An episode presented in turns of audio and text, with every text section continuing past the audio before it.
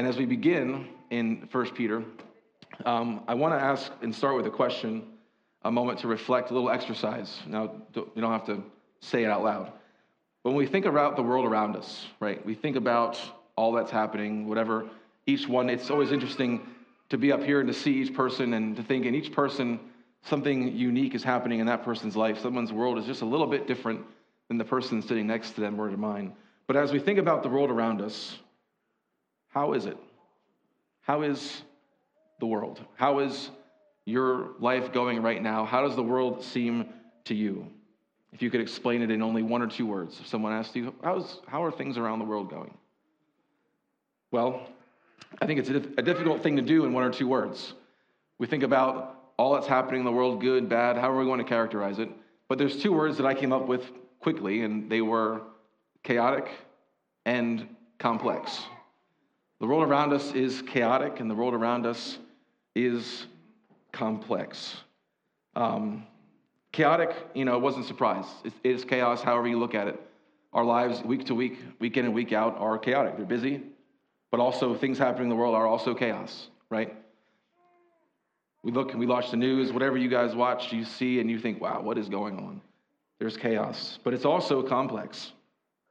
The world around us is complex. Um, and I know there's much more that we could say about the world um, when it comes to it, but chaotic and complex seem to come to my mind right away. And I feel that those words used to describe the world around us help us open up this text this morning to see what it has for us. It's easy to lose sight of who we are and what we've been called to do. The pressures of life, the day, the day ins and the day outs, the allure of societal values, things happening in the world that we're attracted to, that we want to be a part of, or maybe that we even take part in, and even our own doubts and fears can cloud our understanding as far as knowing God's grand narrative and place for us in His narrative. I argue that our passage this morning powerfully speaks into this very struggle, offering clarity, hope, and direction in this chaotic and complex world. And so, 1 Peter 2 4 through 10 here um, a little context as before we hop into the text itself. Um, Peter is writing to believers scattered across Asia Minor, modern day Turkey as we know it today, um, living as exile, exiles in a world that's not their own, right? We refer to them as exiles, a world that often didn't understand or accept them as Christians, as believers in Jesus Christ. We could say that sounds familiar, and it does to a degree for each person, again, living here in your context. We face challenges day in and day out when it comes to being believers of Jesus Christ. We are navigating that life as citizens of God's kingdom in a world that operates very differently than the principles that we learn about and are taught in the scriptures. And so Peter's words to these early Christians resonate with profound significance both then and now. They are significant words for us to take note of and to be reminded of, of who we are in Christ and the glorious mission that we've been given. And so this morning, as we go through the text, I want to kind of lay the path out for us, where we're going to go what we're going to see along the way. Um, there's really, I boil this down really to two things. I want us to look at this morning the foundation of us as God's people, a chosen people who God brought to this world to be together. Right now, we see God's people together, and this is happening all over the world today. God's people coming together. But there's a foundation for what we have here, right? There's a foundation that it's built on, and that's Jesus Christ himself. And so we'll look at that. What is the foundation of God's people? What is the foundation of the church? That's the first. The second, then, being our function. How do we function as a body of believers? How do we function as the church today? And I think in this small section, this short section, first uh, Peter shows us and tells us what are some of the functions that we're to do and to be as the church of Christ. We're going to look at our identity in Christ. We're going to look at that we're called to proclaim Jesus Christ to the world, and even their, own transformation happening within our hearts and the lives of our people as a whole. So that's where we're going. We're looking at the foundation of the church, and we're looking at the function of the church. And so, as we do that today, my prayer this week, as is always, is that our hearts and minds are open to the, the transformative power of the truth of God's word. to what he's saying and to what he's speaking us, asking that we be ready to receive and even maybe ready to be changed in ways that the Spirit will work in our hearts this morning. So if you haven't already, if you could, turn with me to 1 Peter 2, beginning in verse 4. We have the beginning of this, Peter presenting us with a vivid image. And there's going to be a lot of imagery, right? A lot of vivid imagery, illustrations um, that Peter gives us throughout his entire book. But here we see some vivid images of Jesus Christ as living cornerstone of our faith. That is one of the underlying themes, not just of this passage, but of Scripture. That Jesus Christ, the Son of God, is the foundation of all that we are. And this imagery sets the stage for understanding our identity and mission as believers in Jesus Christ, firmly rooted in the person and work of Jesus. So let's look here, beginning in verses 4 through 6, as, of Christ as the cornerstone, calling Christ our cornerstone, the cornerstone of what all that we do and all that we are. Peter introduces Jesus Christ as the living stone. We see this in the beginning of this passage, a concept that is rich with Old, Old Testament imagery and significance. This title for Christ highlights his role as both foundational and dynamic within the spiritual construction of the church. The church would not be what it is today without Jesus Christ at the cornerstone and foundation of who we are and what we do. Christ is the living stone, rejected by men, but chosen and precious in the sight of God. And so we have Jesus, who is the cornerstone of our faith. He is the reason that we live, the reason that we do what we do. We serve Him and Him alone.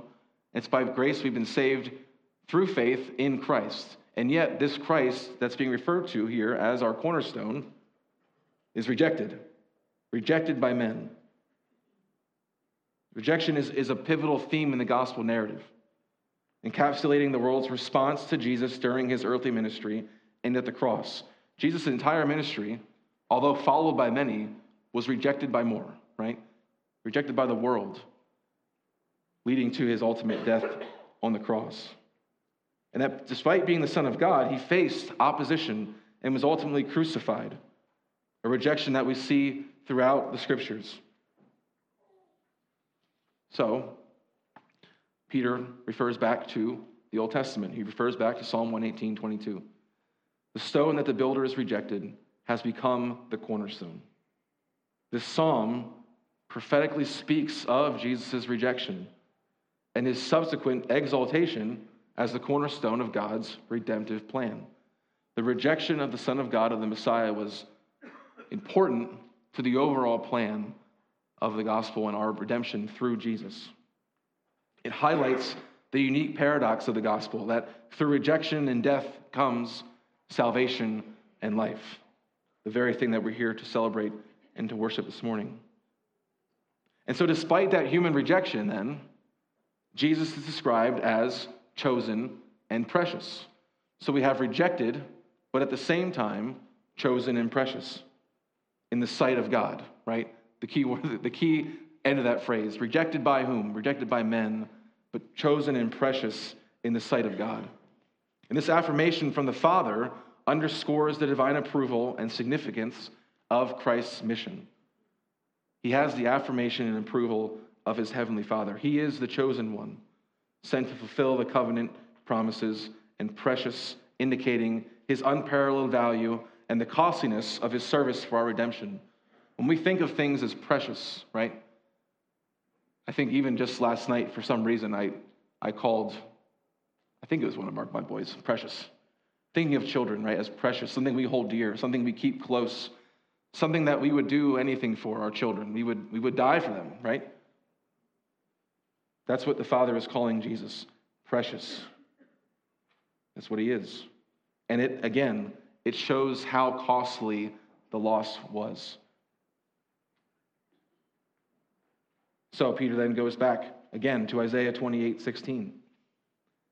Behold, I am laying in Zion a stone, a cornerstone, chosen and precious, for whoever believes in him will not be put to shame.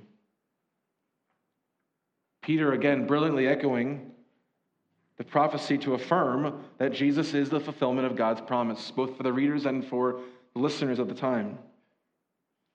To establish a sure foundation for his people, a foundation that provides stability security, and hope, something today that the world longs for.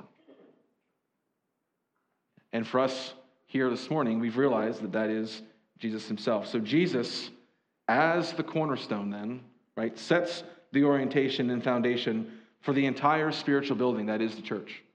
All that we do, he sets the path. We know, I think we're pretty familiar at this point with the idea and what, what, the, what the ancient use of the cornerstone was. I'm not an architect or a builder. I don't know if they still use those today. I have no idea. Um, maybe they do. But we know that what, what their purpose was. It was the first stone laid, and it determined the position and alignment of all subsequent stones, such as Jesus for us. His teachings, his life, his sacrifice constitute the foundation upon which the church is built, influencing its structure, influencing its, its unity and its direction. Without Jesus at the cornerstone of our faith, the foundation of the church today, that we, as we know it, we would be lost. So the imagery then of Christ as the living stone also speaks to his resurrection and the life he imparts to his Father. So we, we know that he was rejected by men, he was affirmed by God the Father, but at the same time, he then also, in his death, defeated death and resurrected from the grave. And now, through that, imparts life upon those who put their faith in him. Just as he is alive, so too is the church called to be a spiritual house. This morning, we sit here as a local church, part of the greater universal church of Jesus Christ. And so, as we read this and we, and we, we go through this passage, we need to be really inserting ourselves kind of into this text. We don't like to say that a whole lot. Don't insert yourselves in the text, and it's true, but this is being spoken to us. We are the church of Christ, we are his people. And everything that we see here is being spoken to us to be a, a vibrant and dynamic church, the spiritual house that's mentioned, filled with the presence and power of the Holy Spirit. And so, believers, as living stones, are being built up into this spiritual house offering spiritual sacrifices acceptable to God through Jesus Christ. So all that we do is done through Jesus, and as we serve him, we are being built up together. We're saved, and after we're saved comes the, the road of discipleship. We are discipled, we are building one another up as we continue to trust in Christ. And so we must embrace that call to be part of this living spiritual house. Each one of us here contributes something, whether you know it or not, to this body and ultimately to the greater church at large all across the world. And that, not, that idea, that concept, hopefully, and I think is embraced by many of us. I mean, I, have had the joy of being here for quite a many, quite a few, quite a few years now, 10 years now. And I've seen God at work in, in many of the people here at this church. And it's a joy to be able to work together, to contribute gifts and service and worship. Even on Sunday mornings, worshiping together is contributing as being part of God's body, contributing worship. Because together we are a collective testimony to the living hope that we have in Jesus Christ. Why do you, someone drives by and asks, why do you guys go to that building every Sunday morning? Right? It's not to have coffee and to talk about the previous week's activities or what's coming, right? We're coming to worship our Lord and Savior, Jesus Christ, together as one body. And so we need to embrace this call to consider how our life can be a spiritual sacrifice that reflects gratitude and devotion to God. How can we embrace that call and reflect devotion to God? Briefly, Peter then kind of pivots a little bit to a, a pretty simple concept but one that is, it's also very important, and that's our response to Christ. So, our response to Christ as the cornerstone, as the foundation of our faith. He divides humanity really into two categories those who believe and those who reject, in verses 7 and 8. Those who believe in Christ and those who reject him, those who believe that he is precious. So the Father affirms Jesus as precious. Do we see Jesus as precious to our, to our own selves, to our life, and to our walk. Our faith in that grants us assurance of the things to come. God promises us life, both here and for eternity, through his son's death. And then on the opposite side of that, he, he references as well the rejection. Those who reject him, the stone that the builders rejected has become the cornerstone, a stone of stumbling and a rock of offense. They stumble because they don't believe. They stumble because they don't they see the word but they don't believe it. And so Peter quoting here both Psalm 118 which we looked at and Isaiah 8:14 highlight the stark contrast in responses to Jesus. Jesus is either believed or he is rejected. He's accepted or he is declined by the people of this world. And that's a living reality for us day in and day out. Right? Even right now there could be someone here who doesn't know Jesus and someone's hearing about Jesus, but how will they respond to Jesus?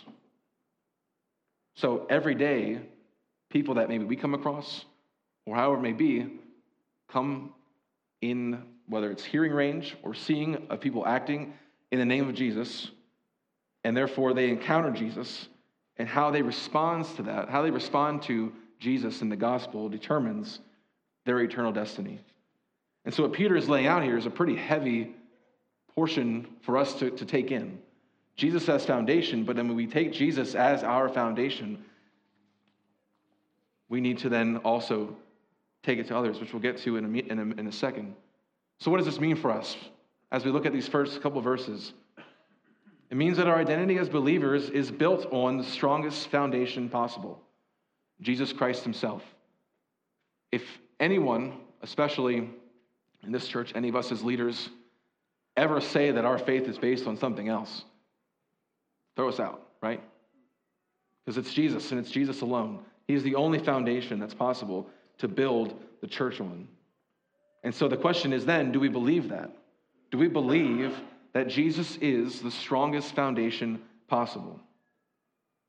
I've already asked myself that numerous times this morning, let alone this week, as I've gone through this text, and I, I pose the same question to you. But we think about it, I mentioned it earlier, we think about a world that seeks out stability, it seeks out support, it seeks out the, the very thing, the security, um, Jesus being referred to as the rock that can't be moved, right? The world is seeking the very thing that Jesus offers, and yet they still reject it.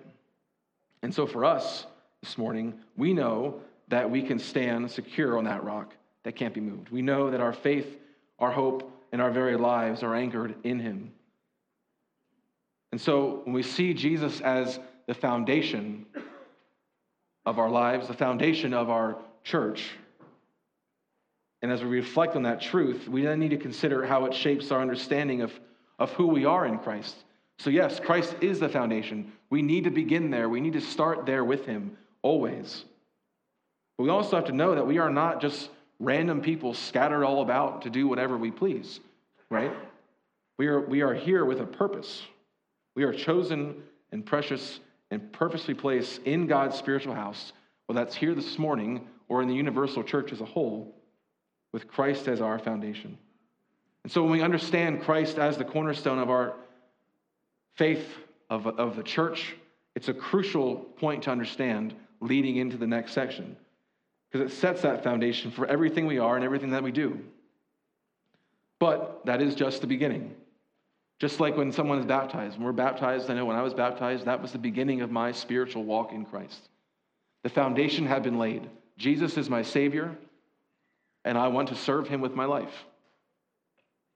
Next comes the rest, right? The foundation is laid, and now we get to walk. We get to know and see how we function as a body. And Peter unfolds this um, incredible identity and mission in, this, in the next part of this section. Being able to explore the depths of our calling and how, being built upon the cornerstone of Christ, we are empowered to live out a remarkable purpose in the world. So, verses 9 and 10 then show us the Apostle Peter unveiling that significant identity, the mission that God has given us as his people with Christ as the foundation. And so let's move into that section now. Um, the function of the church. How is the church to function? We know that Christ is our foundation. We know that He is the cornerstone of our faith. So then, how are we to function? Um, the first thing we see in, in 1 Peter 2 9 really is that we are, we are selected. We are a chosen people, right? divinely selected by God. We see a need for having an identity in Christ. And Peter here shows well the profound transformation and elevated status bestowed upon us as believers through Christ, showing us our new identity with four distinct yet interrelated phrases and titles given to his people a chosen race, a royal priesthood, a holy nation, and a people for his own possession, which I'll refer to as God's special God's special possession. God sees us as special, as precious. So this, this quartet of designations, this, these four things that he gives us, are crucial for us to understand part of our function as his people. That they're not merely honorary titles, but it is a divine calling that transcends anything this earth can give us, anything the world can call us, both good or bad. This transcends all those things across all human divides.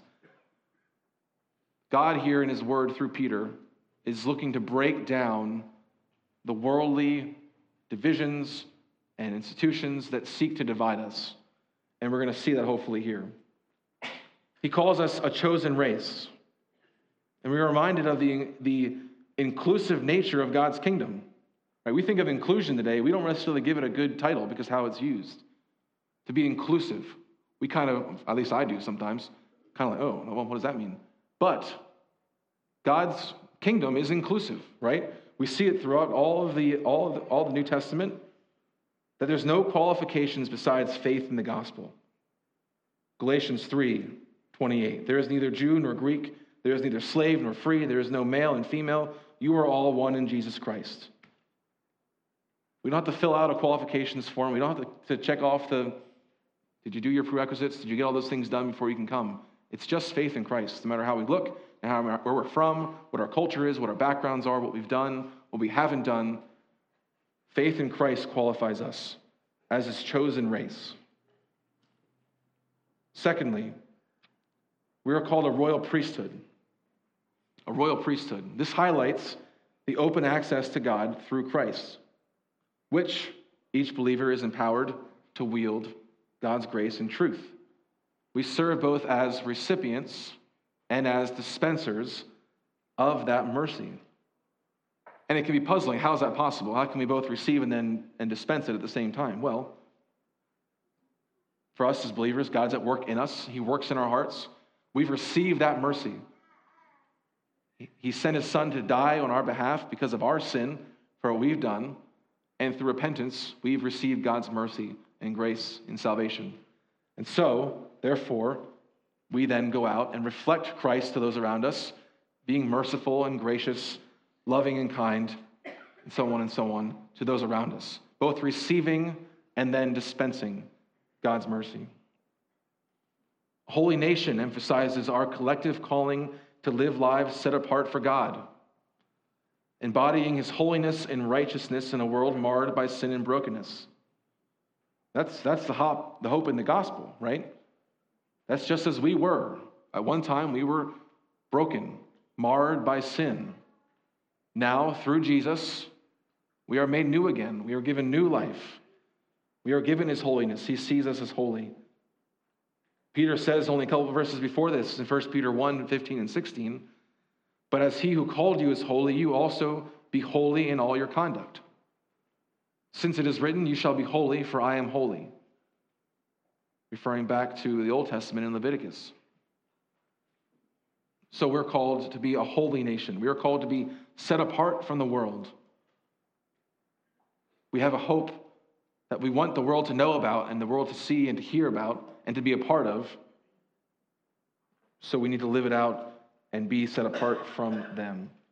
Lastly, we see God's special possession. This underscores the deep personal love and value that God places on us marking us as treasured. Again, I go back to the idea of being precious, whether it is our children or other things that we have. We hold things dear to us. Related to something maybe like if your house is on fire, what would you go in and get if there's no people in it? What would you go get? What would you save? What would you keep? What's that thing that's precious to you? Well, just as our children are precious, we are precious to our Heavenly Father. He's marking us as treasured chosen, cherished For, and this is, the, this is uh, necessary for me to hear, we aren't just then cherished and held and, and patted on the head. We're called to go do something as well, right? We're called to go and do uh, work on his behalf as well, proclaiming his excellencies. So the question then have, have we ever really considered that fact, right? That the God of the universe cherishes us. The God who created all that we see, the God who we go to both in good and bad, in sufferings and trials, the one who answers our prayers, the one who sent his son to die for us, the one who worked everything out for our good. Do we really consider the fact and the truth that he sees us as precious and treasures us? My prayer would be that we simply would just be thankful for that truth that he cherishes us and he sees us as precious. Together, these identities paint a vivid picture for our transformation from darkness to light. The fact that we are called out, we are separated from, and we are united under Christ and Christ alone. And nothing else should get in the way of that. Nothing else should be um, getting in the way of our unity in Christ. So, we are to identify with Jesus Christ. We are divinely selected. Secondly, we are on a divine mission, called to proclaim Christ. In the second half of verse 9 here, it's articulated in a clear and compelling way what the mission for the church is that you may proclaim the excellencies of him who called you out of darkness into his marvelous light. This statement is two things it's a declaration of purpose, but it's also a directive and a call to action. Right? Guys, we have action items in the Word. We have things that God gives us to do, things that we're to go out and do, emphasizing that believers are entrusted with the significant task of vocalizing the greatness of God's character and deeds. We are to convey to others what God has done for us. We are called to proclaim Christ as the foundation of our faith and nothing else. And it's rooted, this proclamation, in the personal transformation each believer experiences. We all are experiencing that. And there's, there's, this is a theme throughout Scripture. I mean, obviously, going to the Great Commission in Matthew 28. Go, therefore, and make disciples of all nations, baptizing them in the name of the Father, and of the Son, and of the Holy Spirit, teaching them to observe all that I have commanded you. And behold, I am with you always to the end of the age. Since foundation is one of the, the key words today, it's a foundational mandate, right? That we have. We go to it as really why we why we go. Why do we send people? Why do people feel the need to be sent? Because Jesus himself commissions us to go and make disciples to the ends of the earth. That's why. Because he calls us to do that. He calls us to action. Acts 1 with the commissioning of the church. But you will receive power when the Holy Spirit has come upon you, and you will be my witnesses in Jerusalem and in all Judea and Samaria and to the end of the earth. The mission, again, to proclaim is not on us fully, right? And no, it's not a cop out, right? It's, it's a power given to us by God through the Holy Spirit. The Spirit we are empowered by allows us to go and to proclaim Christ, emphasizing that believers are to be Christ's witnesses sharing the gospel both here in Blandon or Fleetwood or Leesport or wherever you may be from to wherever you may go. That the gospel should go to all the ends of the earth. So, the, the mission is clear, the calling is clear. The question then again is how do we live out that mission? What do we need to do to do that? Well, it's, it's as I said, it's a divine mission. It's a mission that only God can equip us for through His Spirit. So that's important that we recognize and know that. It involves both verbal proclamation and demonstration of God's love through our lives. It means being ready to share the story of how God transformed our darkness into marvelous light, not only with words, but through acts of kindness and mercy that reflect God's character. All that we do, guys, people know that we're Christians, know that we serve a God, and we reflect that God in what we do. And so we try our best to do it in ways that we can display his characteristics to them. And so when we think about this again, it's not a passive existence again. We don't, we don't receive Jesus, we don't receive the Spirit in our heart through, through God the Father, and then just kind of sit by. It's a, it's a dynamic calling that we have as Christians, as followers of Jesus Christ, to vocalize the greatness of God, to share the stories of transformation, to celebrate the hope and healing found in Christ. Our very lives are transformed by His grace, and that transformation becomes a testament to His love and power, a beacon of light in a world marred by darkness. So we, we see two functions. We see first identifying with Christ, identifying with our Savior, the foundation of our faith, the foundation of the church, everything that we are built on, we identify with Christ. And then our call to proclaim Him, our call to proclaim Jesus to those around us, to be like Him and to live like Him. And then thirdly, in verse 10, we have a divine mercy that we are transformed by the grace of God. And so, here in verse 10, Peter captures the essence of the Christian testimony. Once you were not a people, but now you are God's people. Once you had not received mercy, but now you have received mercy. This verse contrasts our former state of spiritual destitution with our current standing in God's grace, from darkness to light. This mercy is not merely a, a dull or random forgiveness. It's not something that, again, is just kind of tossed out and wherever it lands, it lands.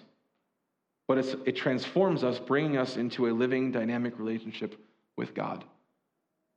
And again, it's, it's a theme throughout Scripture. Um, in Hosea 2, we, saw a, we see a, a prophecy of what is to come.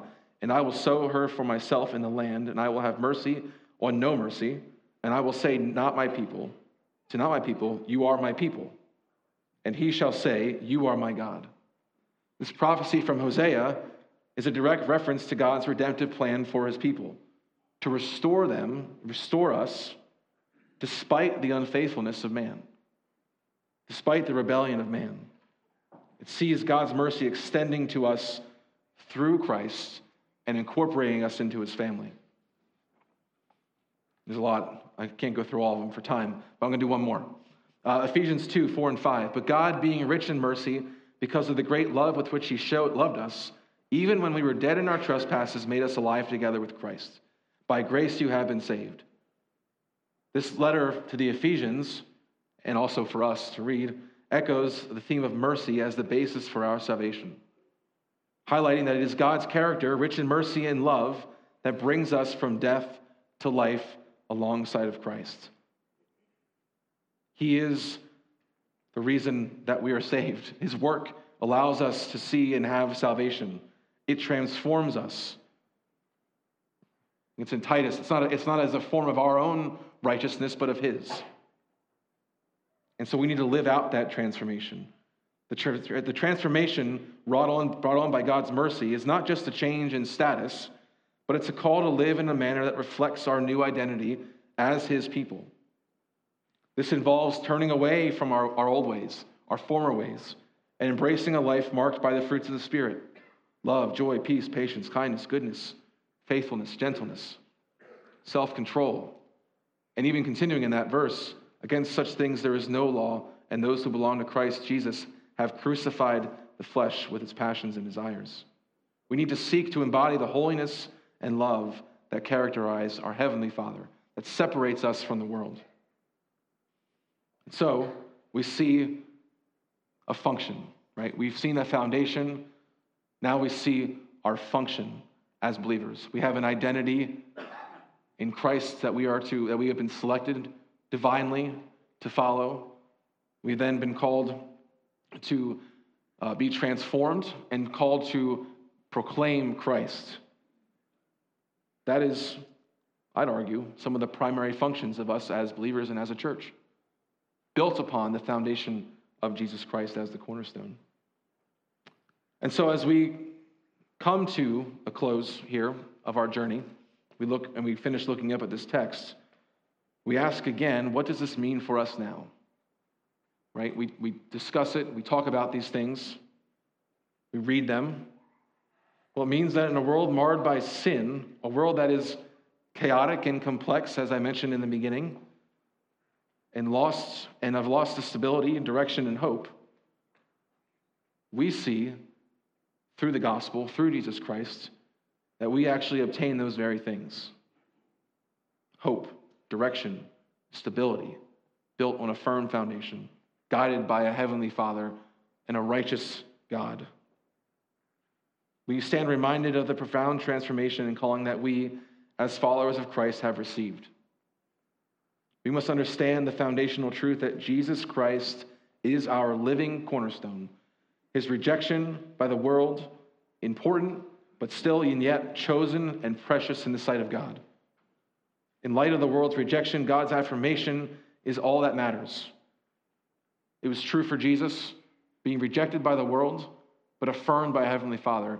And we can say the same about us. We have the people that you see here to support us and to build us up. The world is going to attempt to tear us down.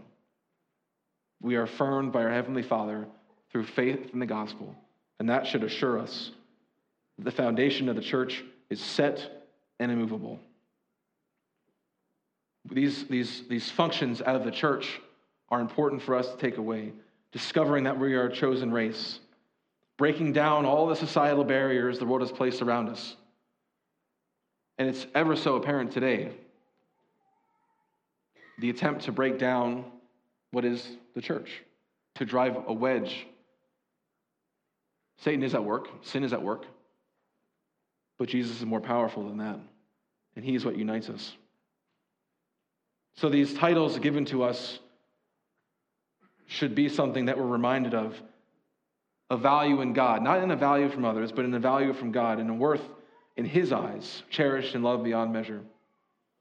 We understand those things, our divine mission to proclaim the excellencies of Him who called us into darkness, a compelling command to speak of God's greatness, reminded of the transformation power of God's mercy, a theme that resonates deeply in this passage and throughout Scripture. Once we were not a people, but now we are God's people. It's so simple, yet it's profound at the same time. Once we had not received mercy, but now we are recipients of his boundless grace.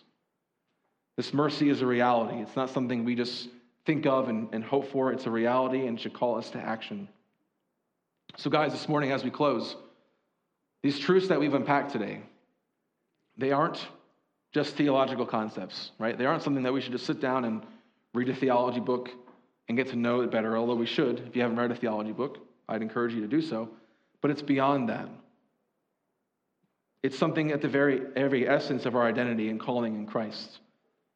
The world around us is in desperate need of the hope and love and mercy that we've been commissioned to share. We've been commissioned and called to share those very things. So let us not be content with merely hearing the word but let us be doers of the word as well, as James says in his first chapter. Let us hear and do. Let us speak.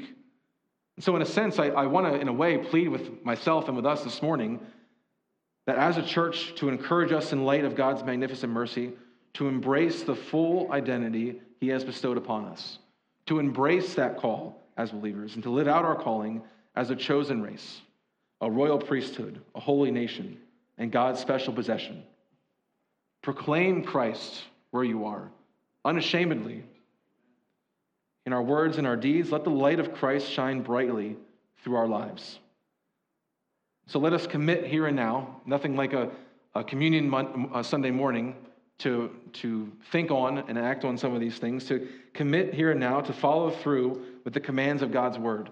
Specifically, Christ is our foundation and the functions that we have as a church. Let us commit to not letting the ways of the world divide us, but let us pray for the strength and courage to live out these truths, relying on the Holy Spirit to empower us each step of the way. God is with us for every step. And may our lives, church, be a living testimony to the transforming of power of God's mercy, drawing others to the marvelous light of Jesus Christ. Let's pray. Father, you are a gracious God. And Lord, um, you have bestowed upon us a great calling, built on the foundation of your Son, Jesus Christ, as the cornerstone of our faith, the cornerstone of your church, the head of your body. Lord, may we do all that we do for the glory of you and your Son, Jesus Christ. Lord, I pray that as we reflect on the functions that we are to have as a church, I pray that we would identify deeply with your Son, Jesus. his life, his death, his resurrection from the grave, all that he's done for us, may we seek to show Christ to others. Lord, we're called to proclaim him. May, may we proclaim him um, with joy and unashamedly profess Christ as our Savior. And Father, we are to be transformed. So we start, but Lord, may we continue um, to be sanctified um, by your word, by the truth of it, by your people, and ultimately by you, Lord. May we be a, a church that radiates Christ. And may people be drawn to this place. Maybe, may people be drawn to our homes because um, they see the difference. They see us set apart from the world. They see that, Lord, you give us stability. You give us a path of righteousness, a hard path to follow sometimes, but Lord, a path that brings life and joy. And so thank you, Lord, for this time in your word. And we pray this in your son's name. Amen.